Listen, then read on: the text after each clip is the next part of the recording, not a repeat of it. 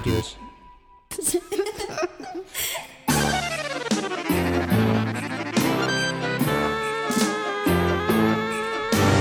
Hello, and welcome to the podcast. This is 500 Years, and this is Jeff Till. Uh, it's early August of 2015, and today I thought for this show that we would complain about the government. So, this episode's theme is Our Funny Government, and I'm going to pick on a bunch of little nuancy, crazy government stuff without actually talking about uh, philosophy, economics, or actually saying anything funny. So enjoy.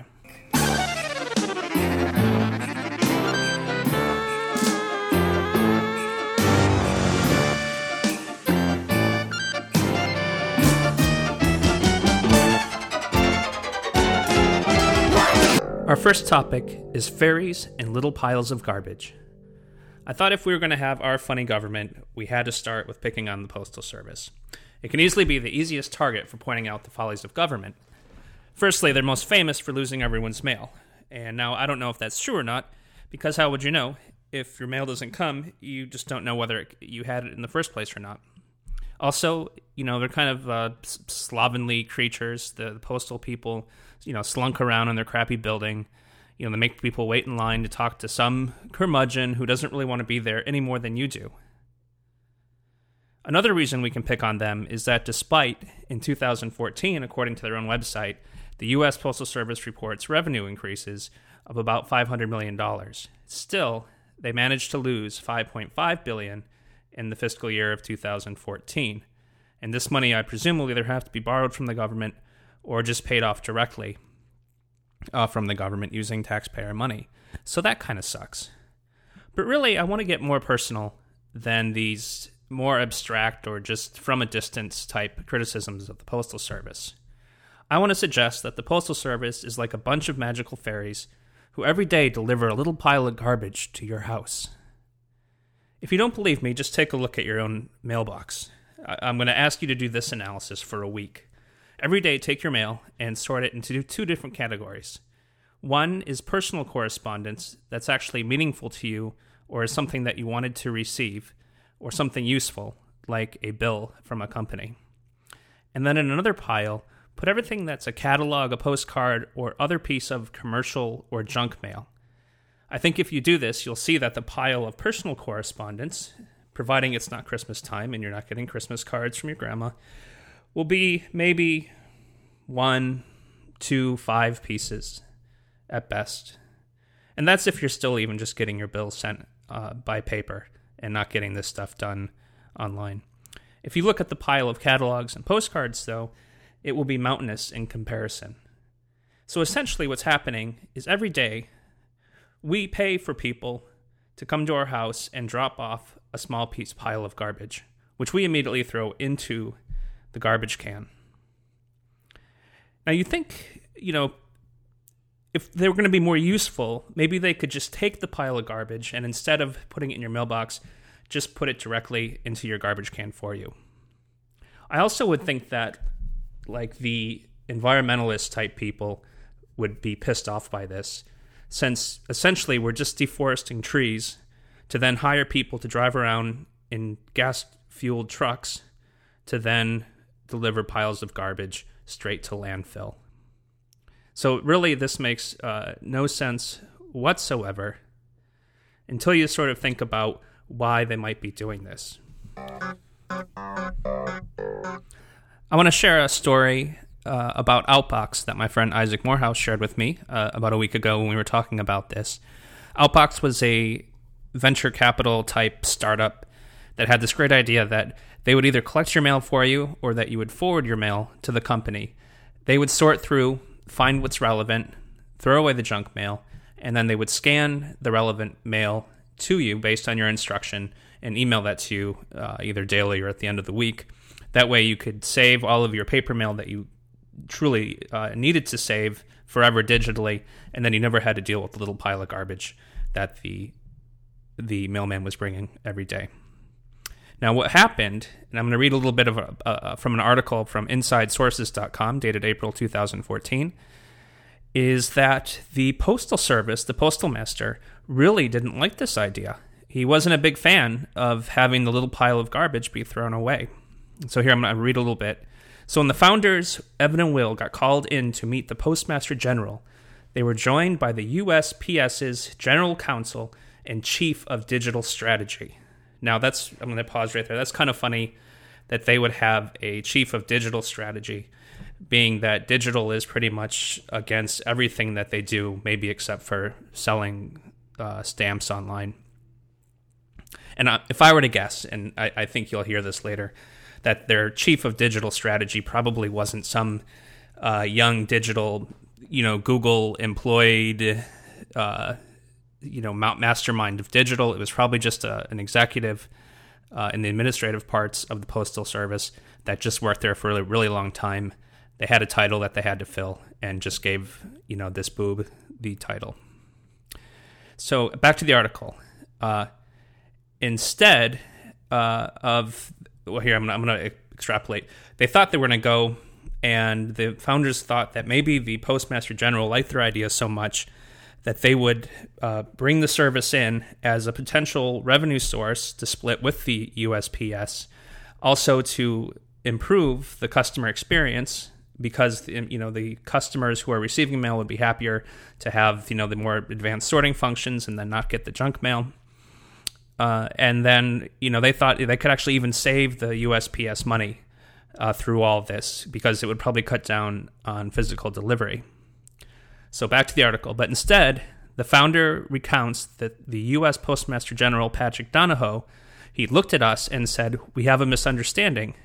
You disrupt my service, and we will never work with you. Further, you mentioned making the service better for our customers, but the American citizens aren't our customers. About 400 junk mailers are our customers. Your service hurts our ability to serve these customers. According to Evan, the chief of digital strategies comments were even more stark. Your market model will never work anyway. Digital is a fad, it will only work in Europe. Now, wow. I mean, think about that.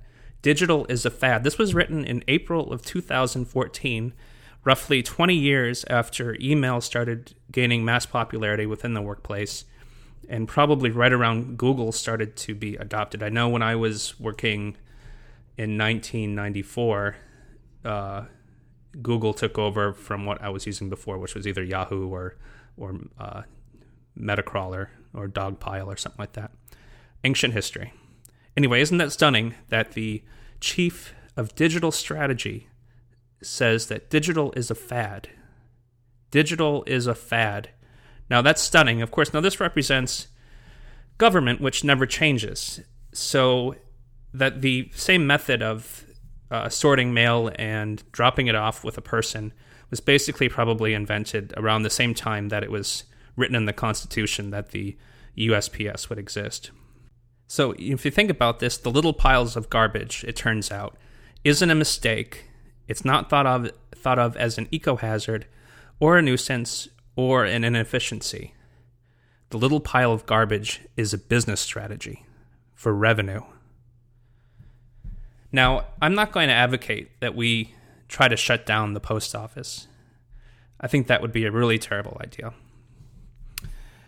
you know, if we if we were to do it and put a market solution in its place, it would probably make junk mail totally inviable.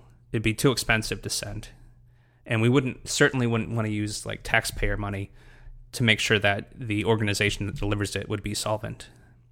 But the real reason why I don't want to shut down the post office is because if we did, the ex postal workers would gun us down every time we went to McDonald's. And if we didn't go to McDonald's, they know where every one of us lives. They would surely murder us in our beds. Some more about the Postal Service. I know you can't get enough. You probably noticed that just recently that the packages are now being delivered by the USPS on Sunday and this is pretty amazing. It's it's only Amazon packages, and they started in November of 2013 in limited markets, and now I think it's pretty much everywhere. But you probably know this because all of a sudden you received an Amazon package on a Sunday, and we're like, "Wow, look at that! There's a postal worker driving around town delivering packages on their day off. Now, what's amazing about this is that you probably didn't hear it from the news. It was almost completely silent. Now, I don't, I don't follow the news real closely, but I'm sure this story would have at least popped up on Huffington Post or somewhere. The thing is, is that if someone else of authority, not Jeff Bezos, uh, Amazon CEO, but let's say the President of the United States or the Postmaster General, uh, had had dictated that the USPS would have to work on Sunday, there would just be massive outcries. The union leaders and the, the union members would all just go completely batshit, saying that this is uh, an affront to workers. It's unfair. It's uh, it's anti-religious. Probably it's completely uh, against the rules, and everyone would have been dragged kicking and screaming. In fact, it couldn't have happened. I don't think the president himself has power to make postal workers work on a Sunday. But somehow, Jeff Bezos, perhaps a deity himself, was able to make it happen. Pretty cool. And this might actually be somewhat a, saving grace for the USPS, who needs to generate as much revenue as possible if they're going to make their pension uh, responsibilities or, or commitments that they made. The other kind of weird part about this is that this was about the same time where the USPS was toying with the idea of canceling Saturday delivery. And it's sort of it's sort of like anti-economics where a company could potentially save money or create more profitability by providing less service uh, instead of providing more. And so right there is sort of a grim mirror into how this whole thing, you know, actually operates. It's sort of like the opposite of economics. Okay, so I couldn't resist. I had to go Google search uh, the Amazon USPS deal and see if there was any news articles. And on Salon.com, which I believe is a fairly liberal website, there is a massive uh, diatribe from a disgruntled postal worker who is thoroughly pissed that he's got to work on Sunday. And I'm not going to read the whole article. It's it's really quite long. Uh, it's from 2015, uh, February 13th, Amazon is killing your mailman. Why its new Sunday service is a labor travesty partner. And so he goes through why this is such a terrible thing and how uh, these CCAs, which are a type of mailman, uh, aren't, aren't going to be able to have a day off or they're not going to get fair pay. And at the very end, he makes his call to action called Turning the Tide. And against Amazon, uh, he writes All hope is not lost, though. Hopefully, some actions can be taken to help reverse these ruinous trends, and the public will take notice. Rank and file NALC members, which I presume is their union, need to rise up and demand action from union officials on behalf of their suffering brothers and sisters. It's time for the NALC to prove they still have relevance in a changing work environment. It's time they stood up for the entire workforce. Perhaps it's time to unsheath the one weapon which management fears the most and which the NALC has cast to the wayside since its inception. Perhaps it's time to strike! With an exclamation point. For without us, what will be delivered? Well, let me give you a clue, folks, of what will not be delivered, and that's little piles of garbage.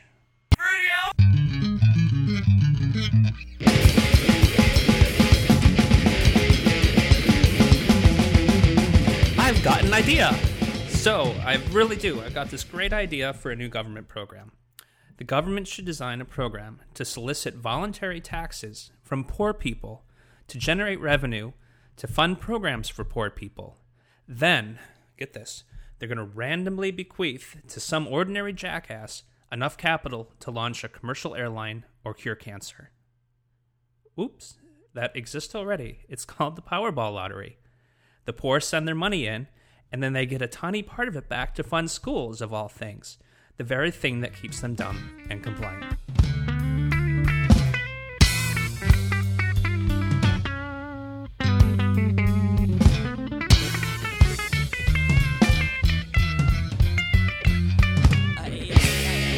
Government likes art and culture. So, Winston Churchill was allegedly quoted as saying, in response to whether art funds, public art funds, should be cut, he said, then what are we fighting for? Now, of course, that's grandly perverted to think that you have to murder uh, thousands and millions of people in order to maintain public funding for the art. But let's not pretend. I don't think he actually said that, anyways. Uh, I'm looking on the internet and it says it's it's a hoax. Uh, but the government does like to fund arts and culture. We have the National Endowment for the Arts, which is always sort of a famous election item when the Republicans say they're going to cut. And I, I don't know, it's probably a grand total of $20 million or something. I guess I could look it up and see it. But the weird thing is, is if they do fund art, has anyone ever seen any of it? I haven't, and I actually went to art college and uh, sort of like art quite a bit.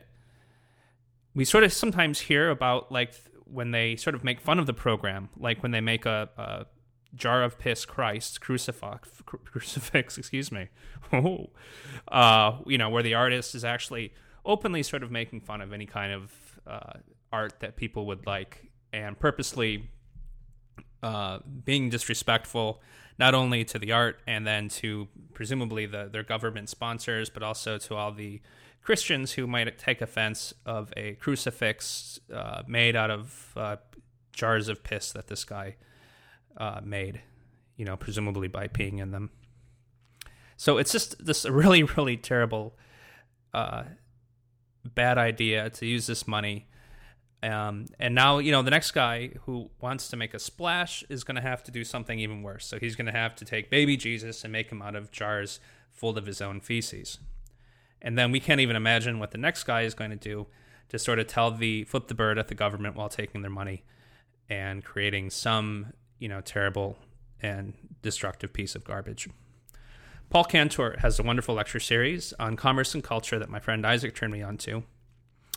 He, you can find it online. I think it's at uh, Mises.org, but just do a, a Google search for his name. It's about 20 hours long. And so it's quite an investment, but I, I, found it worthwhile. It's a lot of history going all the way back to Shakespeare and Mozart. Uh, and then he even goes into modern movie making and stuff like that. And he, he discusses the role of, of commerce and capitalism uh, in terms of art creation. And he makes the argument that government funding of arts removes the aspects of choice and taste out of the art making process. It can basically only create, create art where the people who pay for it, which I presumably is the average taxpayer, but the taxpayer doesn't really pay for it. It's it's just the, the politicians or the administrators, the unelected administrators who take the taxpayer money that was stolen, and then they choose to where to spend it. Uh, but the people who, who are actually footing the bill don't get to see the art, and they don't want to see it even. This seems so true in practice. So this art, the piss, the piss thing, is, the only thing that we hear about. Uh, but not only do we not get to see it unless we really hunt it down, we don't want to see it. PBS, public television, is kind of interesting at the same same time, as they're probably the only large manifestation of government funding culture that we get to see. But think about the programming that they have on it. I mean, if we didn't have it, how would rich people fund their programs on antiquing, gourmet cooking, home renovation, Victorian dramas, ballet, opera, art collecting, etc.? If you just look at the program guide for PBS, it's a bunch of shows for wealthy, educated people. And for some reason, that market can't afford to fund their own programming or the advertising for those uh, shows you know wouldn't be a, a, good enough segment of the population to market to because they already have a lot of money this makes absolutely no no sense because if government as we think of it uh, needs to fund something for everybody uh, in a social justice type of thought process, we would think that they would be appealing to the poor or the middle class who couldn't afford to pay for the type of shows that they like. Yet somehow the market provides all the shows for these uh, these regular boobs, and somehow doesn't for the wealthy people. So again, just sort of bizarro land where the general public has to subsidize something for rich people, even though the market presumably wouldn't take care of it. Uh, even though they have, because uh, now you know, I just mentioned those shows, you know, like uh, you know, antiquing or history or gourmet cooking, and there's almost a channel, a whole dedicated channel on cable for those things, anyways, making PBS pretty irrelevant. Uh, lastly, you know, what I'm what, what could I imagine someone arguing against, like a progressive type, would say well, Jeff, the those shows are are of high culture. They're substantive. They're the things that the poor people and the middle class people should be watching. That's why they're that's why we produce ballet. That's why we produce antiquing, uh, or renovating old New England homes. But that's preposterous. You know, there's no there's no good argument for using theft, that is taxation and violence, to produce programming that people don't want to watch.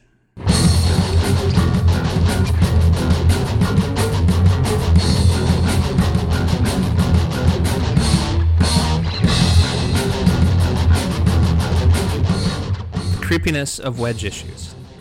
Going back to the Piss Christ sculpture, have you noticed something has to be kind of yucky or icky or creepy for it to be politicized? These are called wedge issues, and they're pretty famous uh, sort of arguing points during political debates and elections. Wedge issues, which can often singularly make someone a Republican or Democrat, all have creepy or gross aspects, it seems. Think about it like abortion, gay rights, stem cells, anchor babies. Everything seems to involve blood, semen, and orifices. Now, is this on purpose?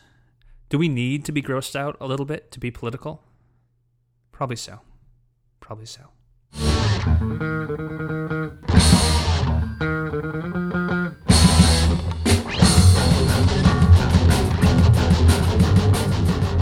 strangers who live a thousand miles away.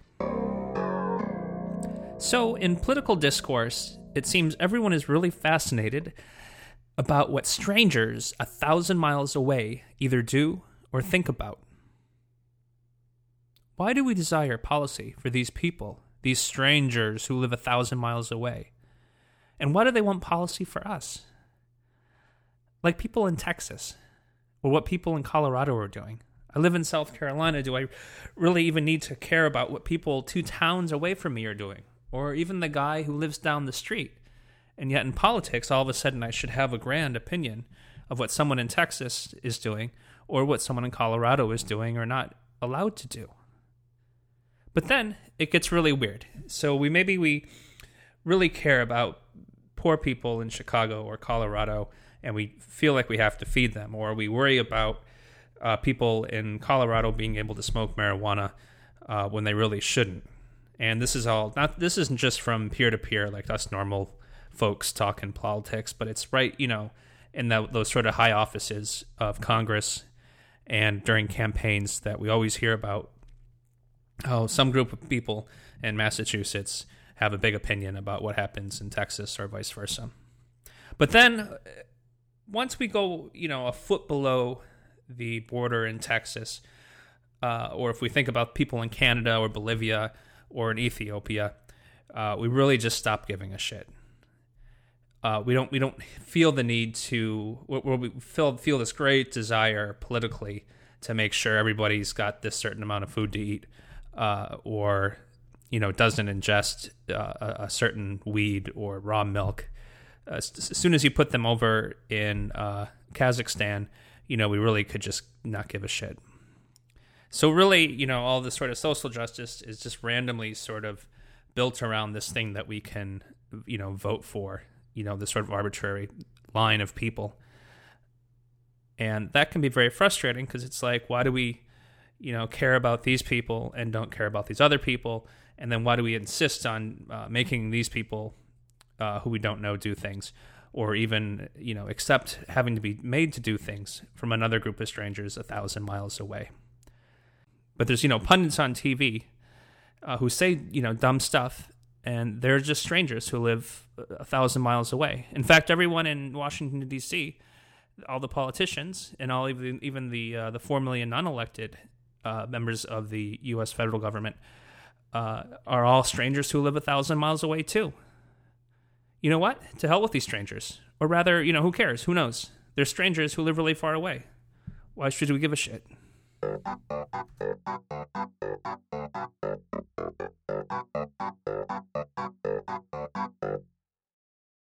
Partisan dog poop gourmets.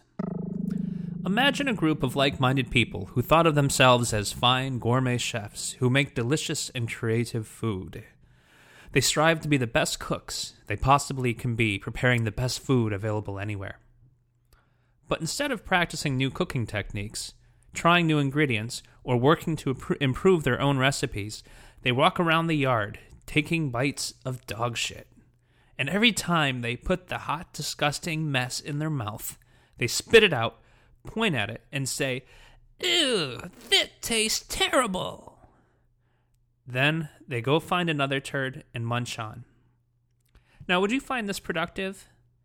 Because this is very much how partisan media pundits seem to express their political opinions. For example, if one is an outspoken Democrat, he or she feels satisfied by placing about 99% of his or her political energy hunting down something terrible a Republican has said and declaring it awful. And there's no short supply of terrible things Republicans say in the news. It's not just the media.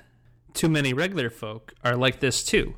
Go to Facebook or an internet discussion board to see people routinely finding some piece of shit that they didn't want to eat and declaring, declaring it bad. There's no end to these terrible comments. If they can't find one from a prominent politician or a news commentator, they settle for some junior Republican state selectman nobody's ever heard of. And if this person doesn't say something bad on a particular day, they'll even find some stranger dummy who had enough money to buy a bumper sticker or type something on the internet. They really don't care where it's from, just as long as it's awful and they can taste it and say it's terrible. And this makes them upset, violently angry. If some dumb stranger who lives a thousand miles away says something ugly or stupid, why would anyone care? Why give somebody so much power over your emotions? The conservatives do it right back, and just as badly. So all of these people expressing political opinions are essentially walking around looking for some piece of shit that they'll declare is not tasty. I wish to say that this was limited to just dummies on Facebook, but there are whole sites dedicated to it. For example, look at HuffingtonPost.com, Alternet.org, DailyKos.com, or RedState.com. And entire major cable news networks all tirelessly finding lumps of poo for their audience to declare unsavory. It's never about creating something good or making something better that you already have within you, but just identifying something that's bad and something that's bad that's external from you. Just imagine if instead they turned inward to their preferred ideas and worked hard to develop them. Like if they worked to build their political theories to the best that they could be envisioned they would hold up their political ideas to rigorous assessments and criticisms using a methodology, and talk in terms such as ethics, history, economics, and outcomes. Sure, people would still come up with imperfect and even wrong answers, but the conversations would be so much richer, and the ideas would get better. Libertarians can be guilty of sampling some turds, for sure. But boy, can they exhaust themselves criticizing each other, doing insane, insane amounts of studying, and probably look more inward than any other group with a political worldview. I'm not personally a fan of either partisan view or government at all, but I would prefer it if people stopped tasting so much shit. Maybe I'm guilty of tasting a little poop myself in this blog, but in pointing out a fault, I'm hopefully pointing out an opportunity too. Bon appetit! Well, I know some people don't like you to talk about those things. I know that. Some people don't like you to mention certain things. Some people don't want you to say this. Some people don't want you to say that. Some people think if you mention some things, they might happen. Some people are really fucking stupid. Did you ever notice that? How many really stupid people you run into during the day? God damn, there's a lot of stupid bastards walking around. Carry a little pad and pencil with you. You wind up with 30 or 40 names by the end of the day. Look at it this way think of how stupid the average person is, and then realize half of them are stupider than that. and it doesn't take you very long to spot one of them, does it? Take you about eight seconds. You'll be listening to some guy, you say, This guy is fucking stupid. Then, then there are some people, they're not stupid they're full of shit. huh? That doesn't take very long to spot either, does it? Take you about the same amount of time.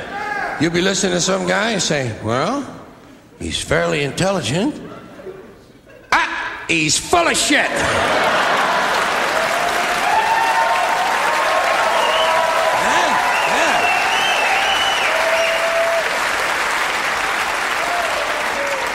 Then there are some people, they're not stupid, they're not full of shit, they're fucking nuts! Okay, that's enough of that. That was George Carlin. I'm not sure which year. I just found that on YouTube. And uh, rest in peace, George Carlin. This piece is called Enough Idiots to Get the Job Done. So I read an internet post on popularliberty.com that was really lamenting Jeb Bush getting in as a candidate for the president. And they especially lamented that there could not possibly be enough idiots to vote him in as the Republican nominee. If you look at most politicians, though, are there really enough idiots to vote anybody in? They all seem pretty disingenuous, megalomaniacal, selfish, and stupid. If we presume voting works like we're told, I think there may be enough idiots. Remember what George Carlin said. If, you know, if the average person is pretty stupid, half the population are even stupider than they are. According to the Washington Post, only 36.4% of Americans voted in the last election, and that's about one out of three people. Of these total voters, half of them were probably Republicans. In fact, there were probably more than half because this was a midterm election where the Republicans largely won, you know, their House and congressional seats. So that makes one out of six Americans. So it only takes about 18% of the votes to get somebody the Republican nomination. That's less than one out of five. So again, as George Carlin said, the average person is pretty stupid, which means half of all people are stupider than that. That's half. Just half. Half of all people. But let's take just the bottom quintile. They must be really stupid. Idiots, even. Well, that's 20% idiots, more than the 18% we need to get the politician elected. Apparently, there is enough idiots. Congratulations, Jeb Bush.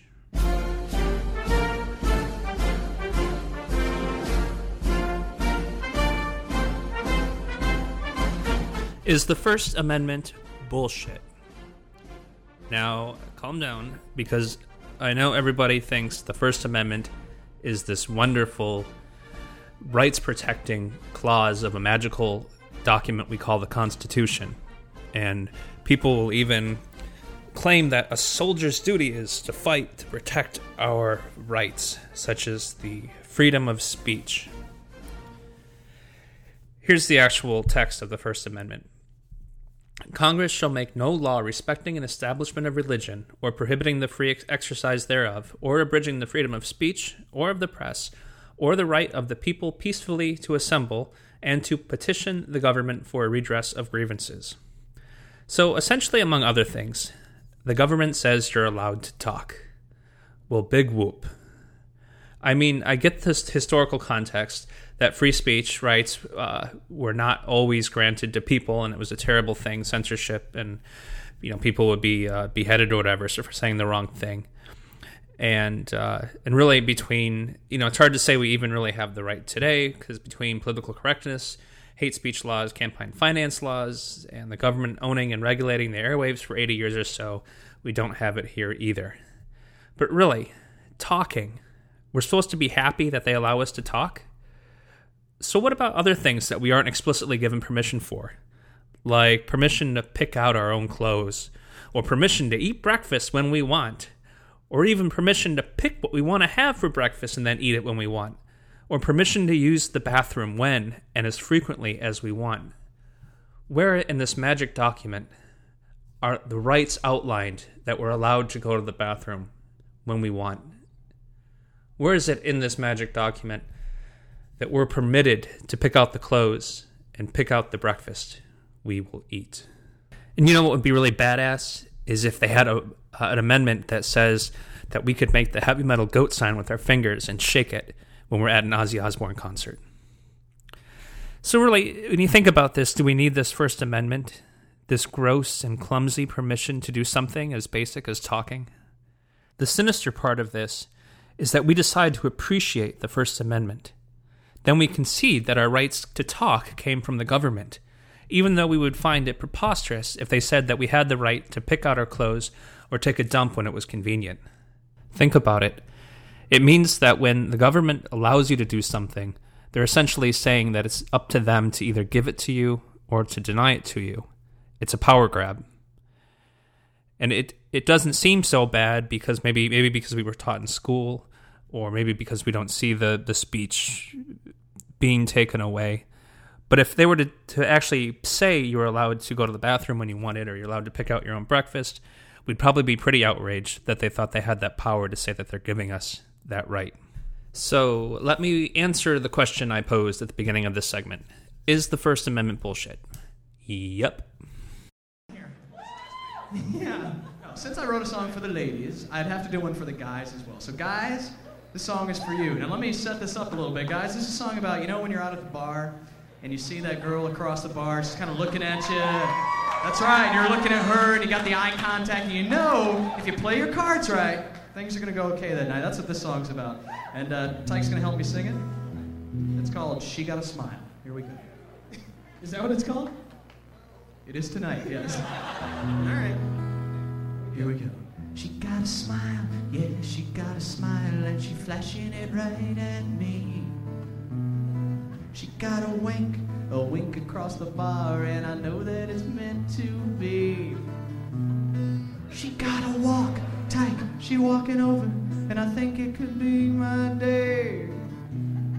She got a friend, ooh, she's got a friend, why she's standing in her way. It's a big fat friend. Oh God, there's always one to spoil my freaking fun. Now, baby, baby, baby, if it's fruit you wanna knock, leave your chubby friend at home because she's gonna block the car. Now I'm afraid of no man with any Alcatel, but I cannot compete with your big fat friend.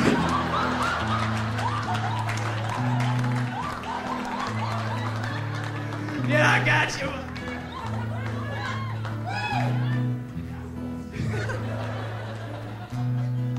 Who's the opening act now? Yeah.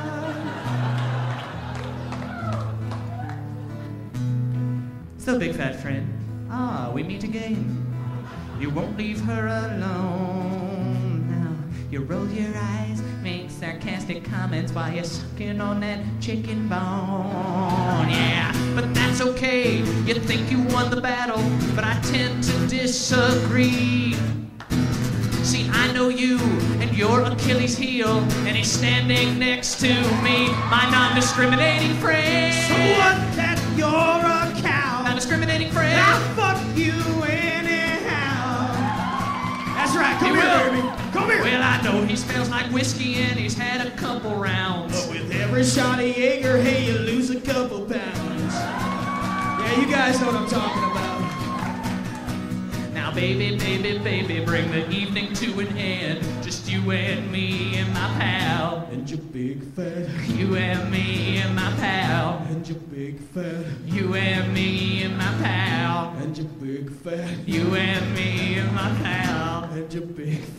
You and me and my pal. So that was my friend Stephen Lynch, who is also a roommate in college and is now a professional comedian, uh, sort of famous. He, he was playing that, I think, about six or seven years ago. Anyway, this next piece is called The Constitution and Her Big Fat Friend. For many, like constitutional conservatives or paleoconservatives, the Constitution is seen as a great achievement, at least in theory and at least in its inception, as being a rule of law that succinctly limits government. The Constitution is considered an ideal. The law of the land is attractive. It's a win. In fact, most people go through school and learn to idolize the Constitution to some extent. Even liberals get excited when the Supreme Court finds something like the ACA or gay marriage to be approved by the Constitution. It's like, yes, the limited government has spoken. Of course, this is a naked call to authority. The Constitution was never really a power limiter, but always a power grab. The power didn't exist before. The Constitution made up the power it was going to supposedly limit. And the Constitution was probably so heavy handed in power control framing just for the purpose of making it less scary to be accepted by the couple dozen men who made the decision. So again, It was a power grab described as a power limiter. Very clever. It's a little like you buy a car and then your neighbor approaches you with some terms on how they're going to use it. You immediately protest that he doesn't have any rights to your car. Ah, but he says, he comes back and says, Here's a document that says I can only use this one day per week and during lunchtime. And here are the checks that make sure I don't change the arrangement. Ah, but here's the clause that I can amend it at any time. And here's another that says I can also do whatever I need for the good of the car. But let's forget that ugly kind of thinking and go with the popular meme that the Constitution is a noble and concise rule of law that profoundly limits government. And at just a few pages long, it fits the bill. But if the Constitution is truly the law of the land, what is the role of her big fat friend? By this, I mean the U.S. Code of Law.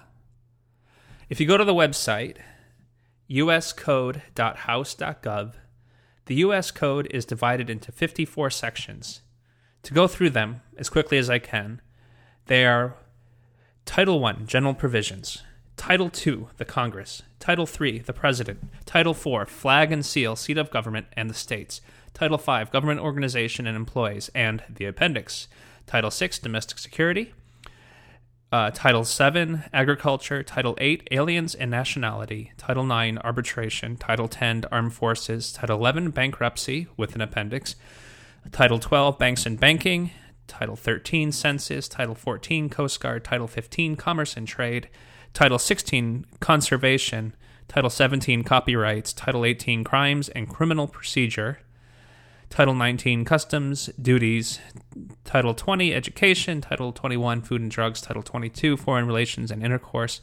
Oh, that sounds provocative. Title 23, Highways. Title 24, Hospitals and Asylums. Title 25, Indians. Title 26, Internal Revenue Code. 20, Title 27, Intoxicating Liquors. Title 28, Judiciary and Judicial, Judicial Procedure with an appendix. Title 29, Labor. 2030, Minerals and Lands and Mining. Title 31, Money and Finance. Title 32, National Guard. Title 33, Navigation and Nav- Navigable Waters. T- Title 35, Patents. Title 36, Patriotic and National Observances, Ceremonies, and Organizations. Very important there. Title 37, Pay and Allowances of the Uni- Uniformed Services. Title 38, Veterans Benefits. Title 39, Postal Service. Also little piles of garbage. Title 40, Public Buildings, Property and Works. Title 41, Public Contracts. Title 42, the Public Health and Welfare. Title 43, Public Lands. Title 44, Printing, Public Printing and Documents. Title 45, Railroads. Title 46, Shipping. Title 47, Telecommunications. Title 48, Territories and Insular Possessions. Title 49, Transportation. Title 50, War and National Defense. Title 51, National and Commercial Space Programs. Title 52, Voting and Elections. Title 53 is reserved. Okay, that's unusual. Title 54, National Park Service and related programs. So that's the scope of the U.S. Code, the big fat fringe, which seems a little bit more than the few pages that the holy and noble Constitution has, as far as maybe perhaps limiting power and giving rights and doing all that nasty stuff. Um, if I click on one of these on the website, and you can go through it, it's all here, like say War and National Defense, I get 48 more chapters under that single heading. So there's 54 titles. I click on one, I get 48 more chapters. If I click on a subchapter, I'm given six to a dozen more. So it's 54, uh, tier one, 48 on the next, six to a dozen more on the third tier, and under there are more sections. And then eventually I just got, I don't know if I even got to a point where I actually got to read a law, um, but just categories of laws. The tax code alone, one of the one of the 54 titles, is rumored to be about 70,000 pages long. So I, I did try to do multiple Google searches and I couldn't find a total page count. So that's again rumored to be 70,000 pages, uh, but can't be verified. One listing in Google I read says that in 1982 they conducted a project to see how many criminal laws there were. And so I'm presuming that's just the the criminal section. I don't know if you remember me saying that. It was like in the, the mid part of the title readout.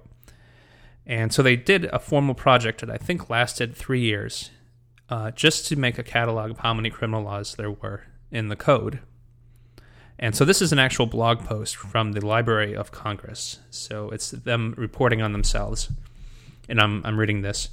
At the reference desk, we are frequently asked to estimate the number of federal laws in force. However, trying to tally this number is nearly impossible. If you think the answer to this question can be found in the volumes of the statutes at large, you are partially correct. The statutes at large is a compendium that includes all the federal laws passed by the U.S. Congress. However, a total count of laws passed does not account for the fact that some laws are completely new, some are passed to amend existing laws, and others completely repeal old laws. Moreover, the set does not include any case law or regulatory provisions that have the force of law.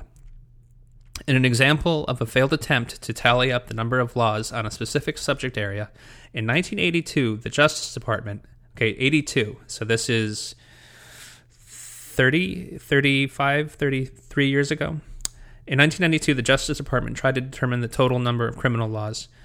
In a project that lasted two years, sorry, not three, the department compiled a list of approximately 3,000 criminal offenses. This effort, headed by Ronald Gainer, a Justice Department official, is considered the most exhaustive attempt to count the number of federal criminal laws.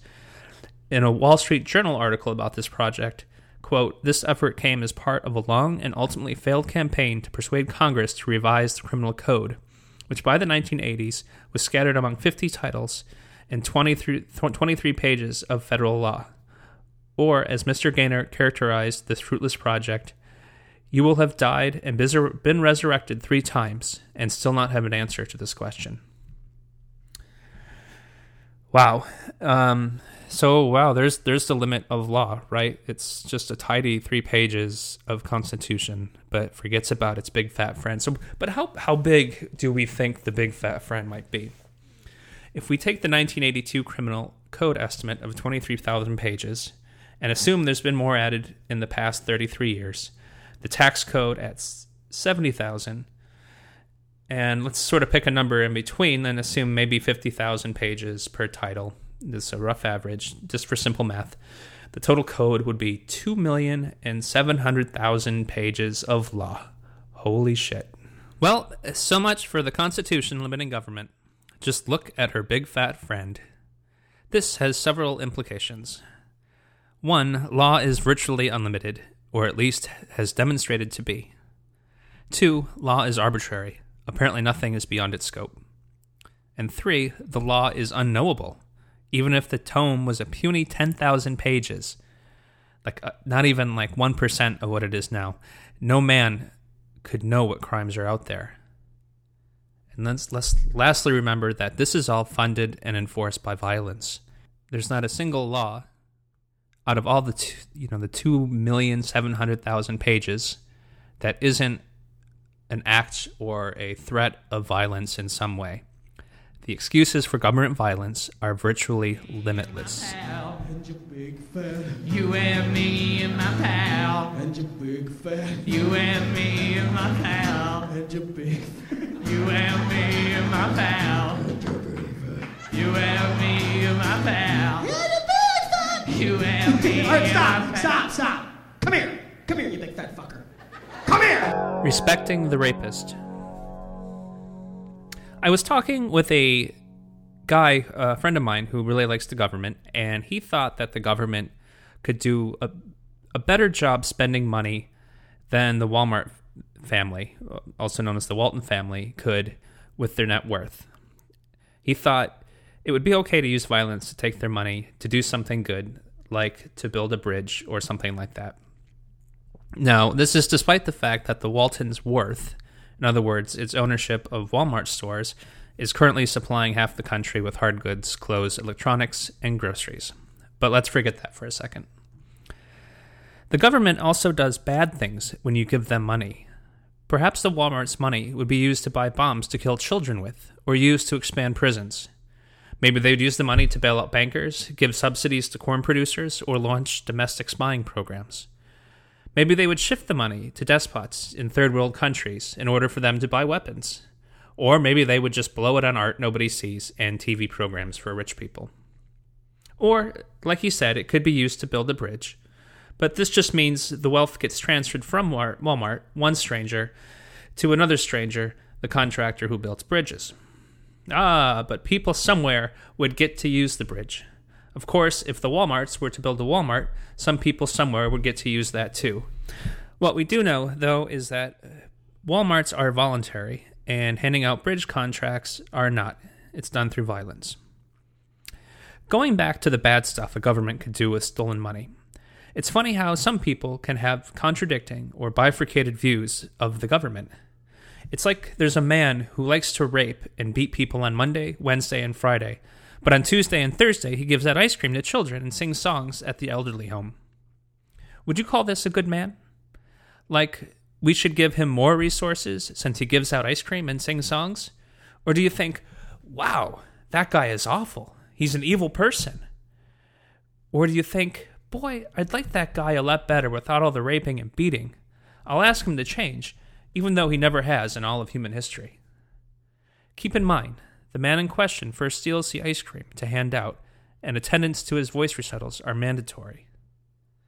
This is respecting the rapist. This is thinking that government can do good when you give them more money. Moral heroism when government stops being bad. Have you ever noticed how happy and proud people get when the government stops doing something really shitty? Take, for example, slavery or ending Jim Crow laws. They're considered high moral points in history because government stopped acting immorally. All they did, though, was get out of a hole. They didn't actually do a good thing. This is the same with ending pot criminality, allowing blacks and whites to get married, or letting gay people get married. On the last one, which was a recent event at the federal level, many people on Facebook showed a picture of the White House with rainbow lights on it. The White House was celebrating that after, you know, 2 or 300 years, they were going to stop being dicks to a certain segment of the population. It was gloating for finally stopping something it thought it was doing badly. But let's take our rapist beater from before. Does he get to be a moral hero if he stops those activities? Now, surely he's more net moral than he used to be, but he's still a relative moral shitbag compared to somebody who never raped or beat in the first place.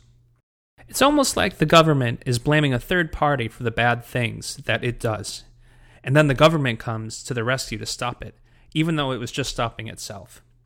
It's like if I beat my children every day, and when I stop, I tell my children to thank me because I stopped the bad man who was beating them. And then stupidly, they thank me because I'm a hero. When the government stops doing something bad, it shouldn't boast about winning, but instead offer a big fat apology and beg for forgiveness. Like, I'm sorry I was a sadistic jerk to you for the last 200 years, but I've learned my lesson and I'm really sorry. Here's a gift card to Applebee's to make up for it. I hope you can forgive me. And then people should look back at the government and say, fuck you and your Applebee's gift card. Start acting good all the time, for a long time, and then we'll talk.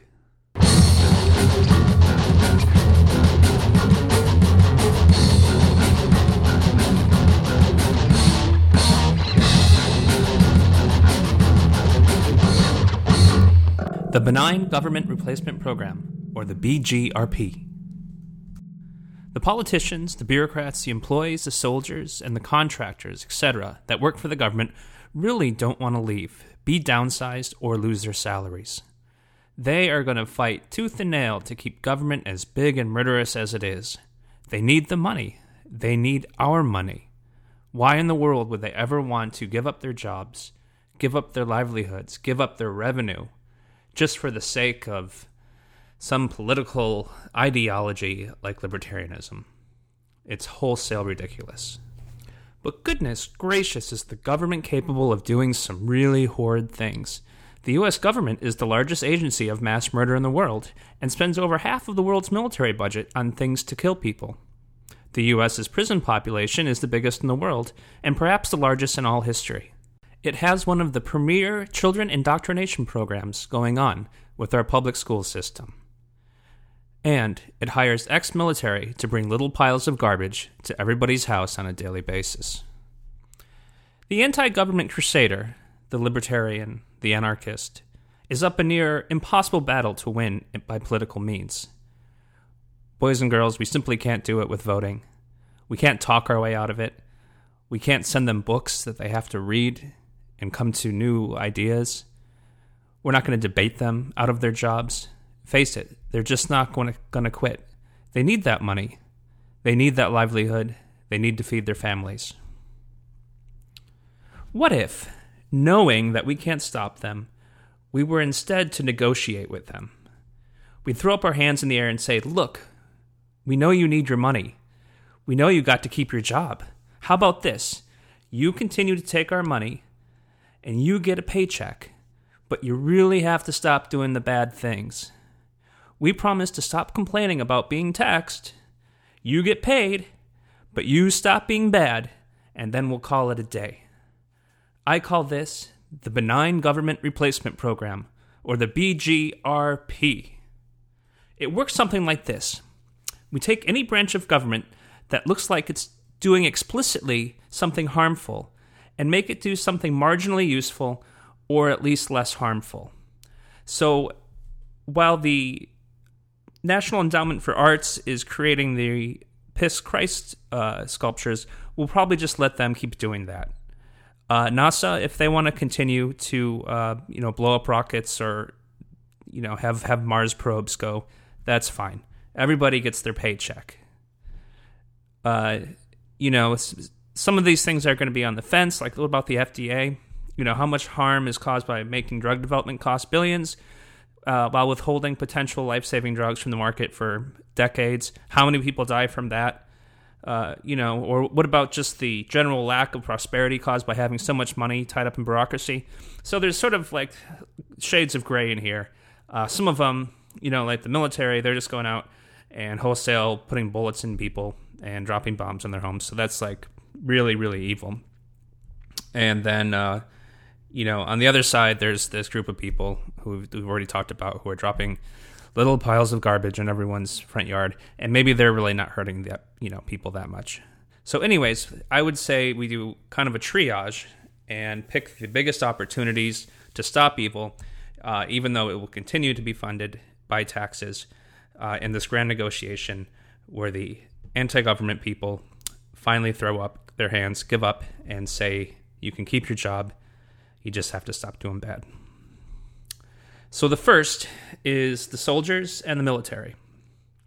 So what I suggest is that we stop all wars overseas and close all the bases, and then bring you know bring them all home, bring all the troops home, and so that will pretty much stop all the really bad stuff that they can do. Now, since uh, they are young people, they like sort of that cool military thing. I say we just let them hang out on base and watch the helicopters. Uh, if they still want to shoot some guns, we can set up a range, or um, they can play battle games on uh, Xbox or Splatoon on the Wii U. Uh, or if they want to really run around, because I know they're probably high energy and uh, you know need to get get some um, energy out, they can play paintball. Uh, if they signed up for to do it for college, which supposedly a lot of soldiers do, I say you know let them take some courses or even go full time. Uh, maybe even pay their uh, tuition since they were going to get that anyways. Or even if they want to sign up for the military, get their military paycheck, and they want to go during the day and get a paying job, you know, uh, mowing lawns or or you know uh, making subway sandwiches or or working in an office or whatever uh, still let them get their ranks and their army pay, and then let them be productive members of the economy and let them keep that money too. You know, this isn't going to cost, this is all revenue neutral. It's not going to cost us anymore as part of the deal, uh, but it'll ensure that they're not hurting uh, any more people. Okay, next up the military industrial complex. First, uh, their part of the bargain is they have to stop making weapons and bombs and drones and such and all these other implements of mass murder. I think right there uh, will be all that they have to give up. Now, now we're going to have all these engineers and these factories and these uh, uh, manufacturing assets and all the, all this other stuff. These all these smart people who who know how to design and, and manufacture things. Uh, so I say we put them on projects like developing flying cars. Um, or maybe just really just some other cars like hot rods that people could drive around the neighborhood uh, or golf carts. And they could even sell them and offset some of the expense that they were taking from the taxpayer. Now, wouldn't that be cool? Uh, or the U.S. could subsidize commercial aircraft and make them cheaper for airlines, and then we could uh, maybe as consumers would be able to take a vacation for a little bit less on our plane tickets. Uh, you know, I think would be really cool is that maybe these MIC guys they could build a bus line that flies and makes little short stops at little tiny uh, Airbus airports, and then we could all travel more quickly. I think this would be better than I know some people uh, think a national railroad is is the answer to better transportation, but wouldn't it be cooler if there was just like a bus stop, uh, a plane lands there, um, you know, maybe it's it's got a couple dozen seats, and then it only flies to the next bus stop, you know, which is only like 50 miles away. But you you know you could get from uh, Charleston to Orlando in about you know 45 minutes at best. Um, if the MIC still, they probably have some guys who are still red, white, and blue, and still want to really blow shit up. And I say, fine, fine, let's let them do it in the desert. They can make stuff, uh, or they could even take some of the, the crap that they already made that, that you know presumably sometimes works and doesn't. Um, and then they can make bombs to blow them up, and there it goes. They get to blow blow things up and uh, still have their their jollies. So anyway, just as long as they're making stuff, they're not making stuff to kill people. We can let them keep their paychecks. Okay, now on to the prison system. Okay, so for their part of giving up the bad things, let's stop locking people up. Agreed? Cool. Uh, first, let's release all the nonviolent prisoners. And for most of the rest, let's see if they can be re- rehabilitated somehow uh, so that they can provide restitution to whoever they've wronged. Uh, you know, it, it's it's unfortunate the victims of a theft or or an assault or something uh, never probably get restitution. They just get to see their um, their attacker or whatever put in jail. Uh, maybe some of the prison space can be converted into therapy clinics for rehabilitation, you know, anger management training, uh, psychological therapy, etc. Uh, and then some of the places could be maybe um, we could have businesses move in and they could the prisoners could make money to pay back whoever they've wronged.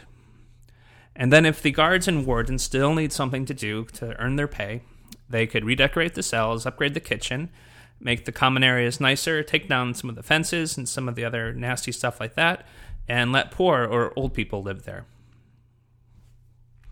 Uh, now on to the judicial systems and the lawyers. So now that we don't have the need to imprison so many people, the judges and lawyers can be paid to follow their real interests they had before the dumb idea to go to law school. Ta da! Okay, the police. Uh, so the police for their part, they can stop going around arresting and shooting people for drug offenses and perhaps focus on protecting property and tracking it down after it's stolen so they can give it back to the owners. Uh, if that's too much work, then I'm fine with them just hanging out at the donut shop or uh, they can just hang out at the station and play cards. That's fine with me. Okay, now on to the IRS, the Internal Revenue Service. I guess as part of this supposed deal, the government would still need revenue to pay everybody not to suck so hard. So I guess the IRS would still be tasked with what they do today. Um, so I, I guess uh, let them have their shitty jobs. They're already in their own hell. Uh, as a personal note, I think the IRS might be one of my least favorite organizations, uh, just because I pay a lot of taxes. Okay, next the TSA. So this is this is probably my most creative idea, but I think we should pay them to be like dunk tank clowns at airports. Uh, if you know that, if you've ever been to one of those sort of cheap uh, towny carnivals where a clown sits in a tank over water, and then for you know a dollar you get three baseballs to throw at a target, and if you hit it, the clown then plunks into the water. So I think that would be good. They could still they could dress funny and sit above the dunking tanks and kids could throw baseballs at the lever and have them fall in while they wait to get on their planes. I don't know if you've ever been to an airplane uh, airport with really young children, but they have a really hard time keeping themselves uh, occupied and not too bored. I think having clowns around the airport that they could dunk into a tank would really be a boon for everybody's travel experience. Uh, in addition, if they wanted to still have uh, those Captain Crunch epaulets that they wear on their uniforms that make them look so official. I I think they could still still do that. They could still give out t- uh, stickers to the kids, which they currently already do. Uh, I know I always feel proud when I see my kid wearing a TSA agent sticker on their on their shirt. And uh, with the money they make from charging a dollar per throw, they would make a little income and, and offset some of their own cost. So that might even be a little bit of savings for the government. I think that'd be pretty cool. Okay, lastly, the Postal Service, who I've harped on in this series quite a bit already. So, again, instead of dropping off little piles of garbage to everybody's house, maybe they can go out and pick up garbage. After all, they like wearing shorts and walking around the neighborhood, anyways. But really, I, I don't want to make it too hard on them. Uh, maybe they only have to do that for like an hour a day. And then the rest of the day, they can hang out at the post office playing cards and drinking beer, or doing video games, or playing darts, or we can even buy them pool tables uh, since you know we can sell off some of their trucks. Uh, and then you know, on those rare occasions when somebody needs to get a birthday card or a phone bill delivered, we can have one of them deliver some mail.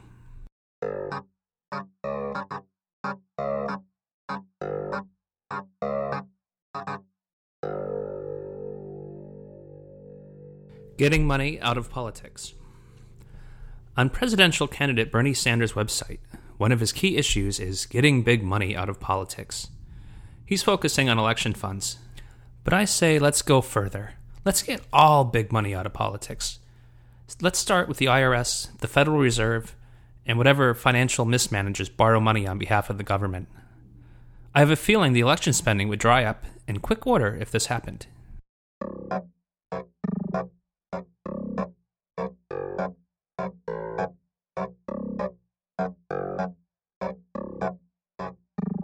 Does the veto make the president a king? In school, they teach us to be pretty jazzed about how the fact that the government is set up according to the Constitution and that there's lots of checks and balances to control abuses in power. Presumably, everybody wants power so, so much that they will work to protect theirs by stopping other people's and this creates a integral system of checks and balances so that no branch ever uh, oversteps their ability to take over government or sort of work arbitrarily they also make a big deal that this is a republic and it's it's democratic and there's rule of law instead of a divine rule of a king. This is like a huge story that they tell us in uh, elementary school and, and middle school and high school that the formation of our government is the exact antithesis to a divinely chosen royalty king, emperor, uh, god king. Of course, we know that the Constitution's big fat friend is sprawling that rule of law, and it's arbitrary and not limiting at all. So that myth is kind of broken right there that it's a limitation. So, what about this king idea? This king idea that we've that the noble republic of the United States has done away with so smartly and acutely. So let's forget about a minute about all that, uh, the big fat friend, and all the sprawl.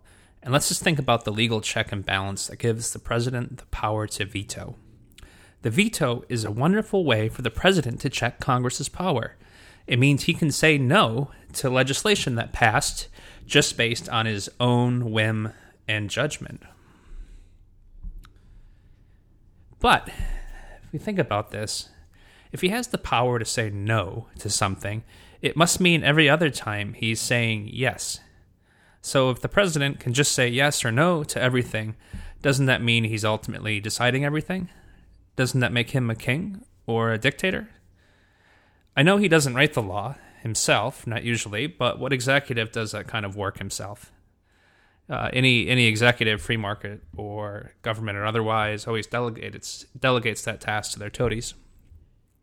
Uh, and I know there's a procedural way a complex procedural way of reverse, reversing the veto with a certain number of congressional votes.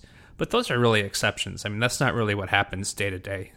Uh, that's not how you get two million and seven hundred thousand pages of t- code uh, written and approved and, and made law. Regardless, we just hear about this as in school, as if it's this great check and balance, when really it might be just be the wrappings of total power.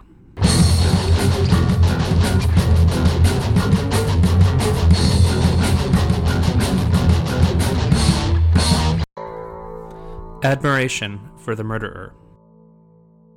How many killings could a person endorse, command, or enable before we think that they might be an immoral person?